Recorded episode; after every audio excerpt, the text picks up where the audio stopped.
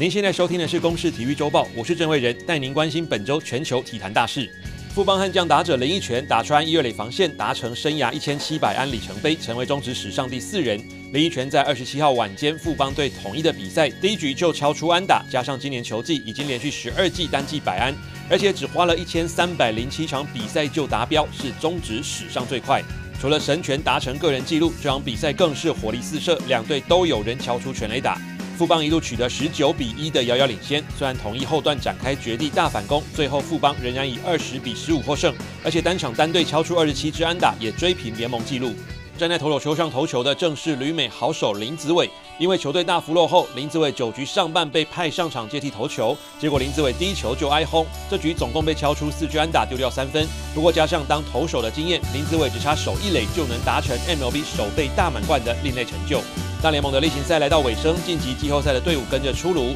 今年季后赛的赛制有许多变革，除了采取两联盟各八队，总共十六队晋级之外，受到新冠病毒疫情影响，所有的比赛都将在第三地举行，因此主客场只跟比赛先攻跟后攻有关系。此外，迈阿密马林鱼也是国家联盟史上第一支前一年吞下一百败，隔年还能进入季后赛的球队。湖人队球星 LeBron James 轰进三十八分，还有十六篮板和十助攻的大三元表现，带领湖人在系列赛以四比一淘汰金块，重返总冠军赛。湖人如果最后能够夺冠，将是队史第十七冠，追平宿敌塞尔提克，并列史上最多。镜头转到欧洲的法国，无论工作人员或是球迷，每个人都戴着口罩。从五月延到九月开打的法国网球公开赛，是新冠病毒疫情爆发以来第二个举行的大满贯赛。不过，法国近期爆发第二波疫情，过去一周每天都有超过一万名新增确诊病例，也让比赛开放进场观众人数一路从一万五千人下修到五千人，最后再砍到只剩下一千人。即便只剩一千人能进场，有球员仍然表示有点紧张。不过以每场一千人来计算，今年进场的总人数将不到去年近五十二万人的百分之三，对法国网球协会的财务造成冲击。